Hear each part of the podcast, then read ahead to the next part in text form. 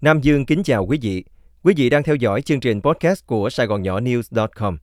Sau đây, mời quý vị nghe bài Nghệ sĩ Nam Lộc, kỷ niệm nửa thế kỷ tha hương.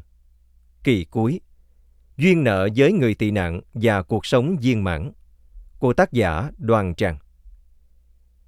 660 đô la là lương tháng đầu tiên Nam Lộc nhận được từ cơ quan bác ái công giáo Hoa Kỳ Catholic Charities USCC dùng Los Angeles, nơi ông gắn bó suốt hơn 40 năm với công việc và cũng là duyên nợ với những hoàn cảnh như ông, người tị nạn. Kinh nghiệm làm việc trong trại tị nạn, Nam Lộc có thừa, nhưng vẫn băn khoăn không biết được trả lương bao nhiêu, có đủ sống không, có dư tiền gửi cho mẹ và các em không. Khi nghe mức lương khởi điểm của mình là 660 đô la một tháng, ông như mở cờ trong bụng. Đỡ khổ rồi, dù sao làm ở đây vẫn sướng hơn làm việc lao động, đứng ép giường nước, đã vậy lại còn có cơ hội giúp đỡ đồng bào mình.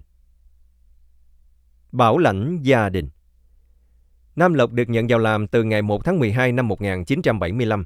Họ chỉ nhận một mình Nam Lộc, nên cư buồn rầu nói Thôi thì ông đi đường ông, tôi đi đường tôi vậy, chứ biết làm sao.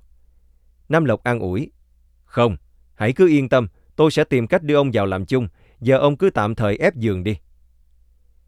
Nhưng khi về nhà, thấy còn những hai tuần ở không, Nam Lộc nói với Cư. Tôi muốn lên San Francisco thăm Tùng Giang, Khánh Hà, Joe Maxen. Giờ rảnh không đi, chẳng biết lúc nào mới đi được. Cư nghe vậy bỏ luôn việc đi theo tôi. Ừ mà công việc chỗ đó quay lại lúc nào chẳng được. Vậy là tụi tôi xách xe lên đường. Sau hai tuần rong rủi trở về, lúc đi làm, Nam Lộc biết tin chương trình mới của USCC cần thêm 4 năm người nữa. Ông liền giới thiệu ông Joe Maxen, bà Kiều Chinh, ông Lê Quỳnh, những người biết Anh ngữ, có kiến thức, lại là nghệ sĩ, nên đồng bào tiếp xúc thì rất thích. Tất nhiên không thể thiếu cư, và thêm ông bạn vừa quen trong trại nhưng rất thân, nhà thơ Ngô Văn Quy, cùng thi sĩ Kim Thêm, dần dần.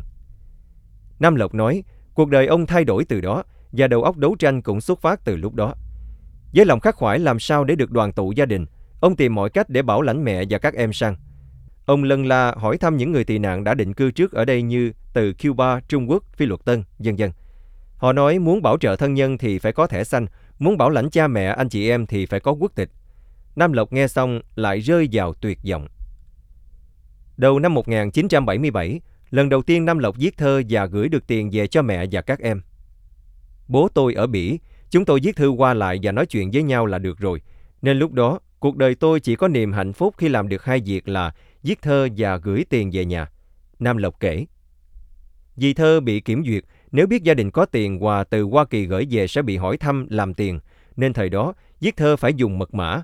Ví dụ nếu nhận được tiền thì nhắn, chú Tám gửi thư rồi, hoặc anh Tư có tới thăm, dần dần.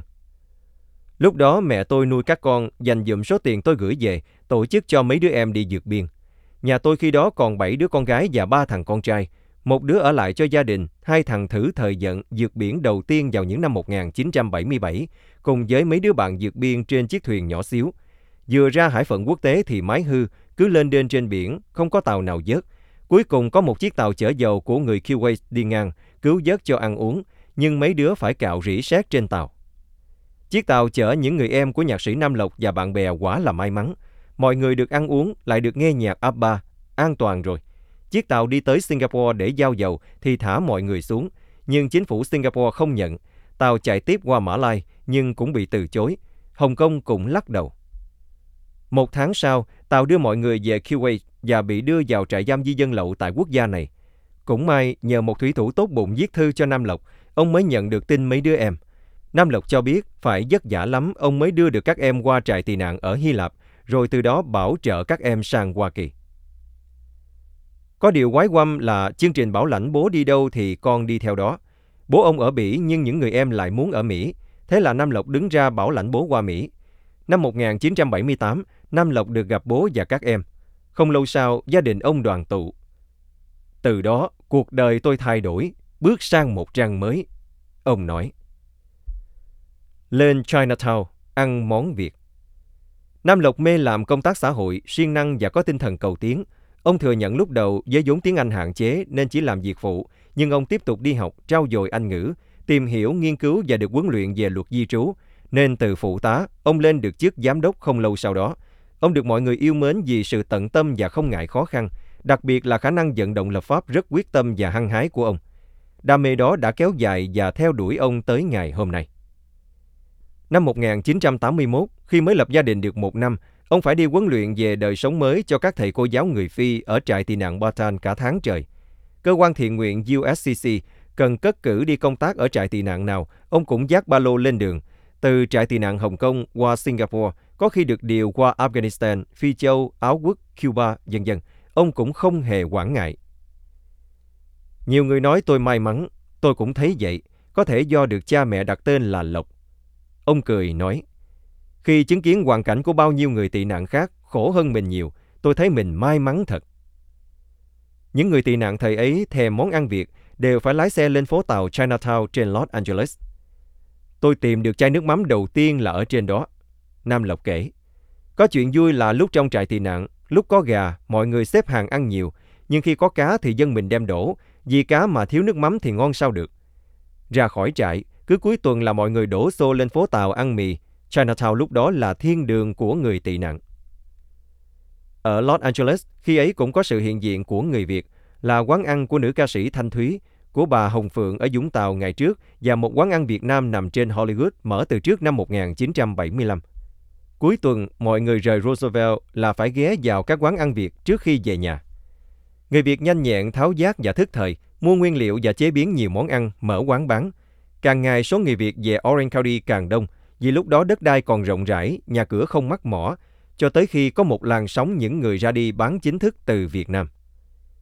Theo ông Nam Lộc, vào cuối năm 1979 đầu 1980, chính quyền Cộng sản lấy tài sản của người Hoa và tống khoảng 200.000 người về Trung Quốc. Nhưng nhiều người Hoa đã mang quốc tịch Việt Nam không muốn trở lại Trung Quốc mà tìm cách vượt biên, thì được Cộng sản tổ chức thu tiền rồi ngoảnh mặt làm ngơ cho họ vượt biên, gọi là đi bán chính thức, còn ra ngoài hải phận quốc tế thì sống chết mặt bay. Mỗi chuyến tàu như vậy khoảng 3.000 người, đa số là người Tàu ở chợ lớn. Ai giấu được tiền mang theo thì qua được tới Hoa Kỳ và những người Việt gốc Hoa này đã bắt đầu mở chợ búa. Chợ Ái Hoa, Hòa Bình ra đời từ đó. Chính phong trào ấy đã làm thay đổi toàn bộ đời sống người Việt và vì được người Việt ủng hộ nên nhiều người giàu lên rất nhanh. Nguyên liệu nấu ăn từ Thái Lan, Trung Quốc, ngay cả Việt Nam cũng được lén lút đưa qua Thái và nhập vào Mỹ, nên chợ Việt thu hút đông đảo khách hàng. Không chỉ chợ mà các tiệm tạp hóa, kinh doanh buôn bán, nhà hàng ở Orange County rất thành công. Vì vậy, Chinatown ngày càng bớt khách bởi đã có phở thì mắc gì phải ăn mì. Về hưu nhưng chưa dừng chân. Đã qua tới năm thứ 48 kể từ ngày đặt chân lên đất Mỹ.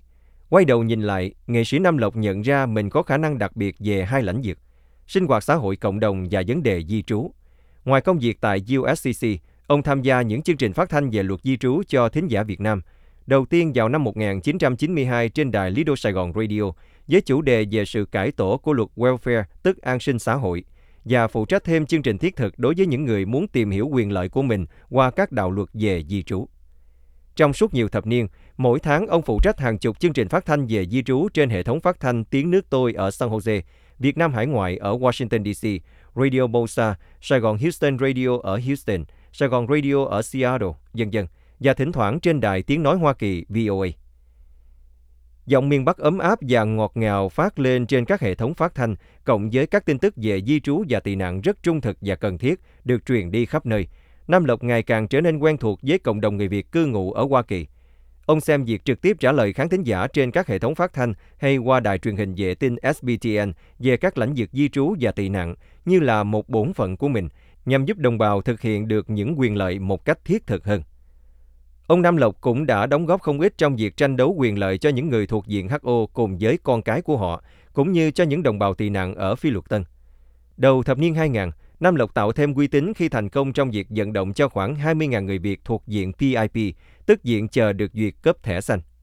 Đó là những người được qua Mỹ theo diện nhân đạo Public Interest Parole, tạm dung vì lý do công ích. Đi theo cha mẹ hoặc anh em, nhưng sau khi được vào Hoa Kỳ, họ không được ra khỏi quốc gia này một khi chưa được cấp thẻ xanh.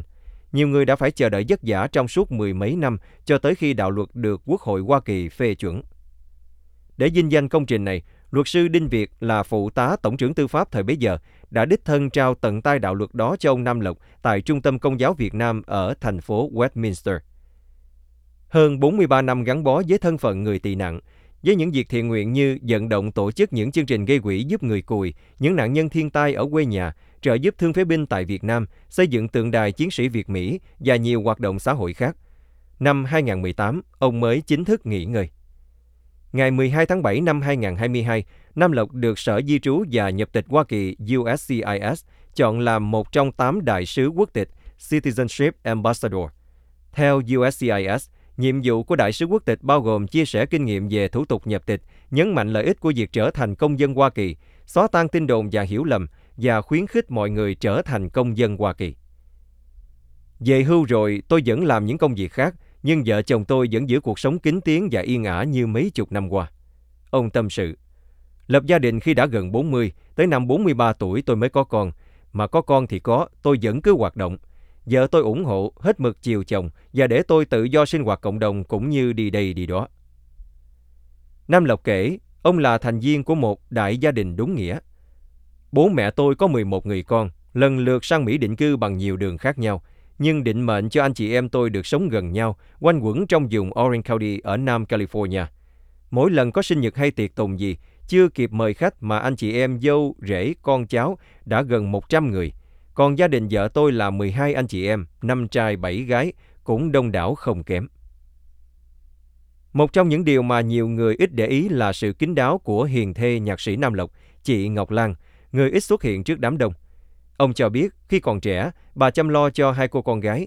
Khi trưởng thành, bà chăm sóc mẹ già, nay cụ cũng đã gần trăm tuổi. Ông rất hãnh diện với hạnh phúc của mình, nhất là cuộc hôn nhân kéo dài đã hơn 43 năm. Nghệ sĩ Nam Lộc dành hầu như trọn cuộc đời mình cho xã hội, cho cộng đồng và đón nhận cuộc sống về hưu viên mãn cùng đại gia đình anh chị em, hầu hết đang sinh sống tại Orange County. Hiện nay, nhạc sĩ Nam Lộc là một trong những thành viên của phong trào Việt Hưng, một tổ chức phi chính phủ, phi lợi nhuận, phi đảng phái.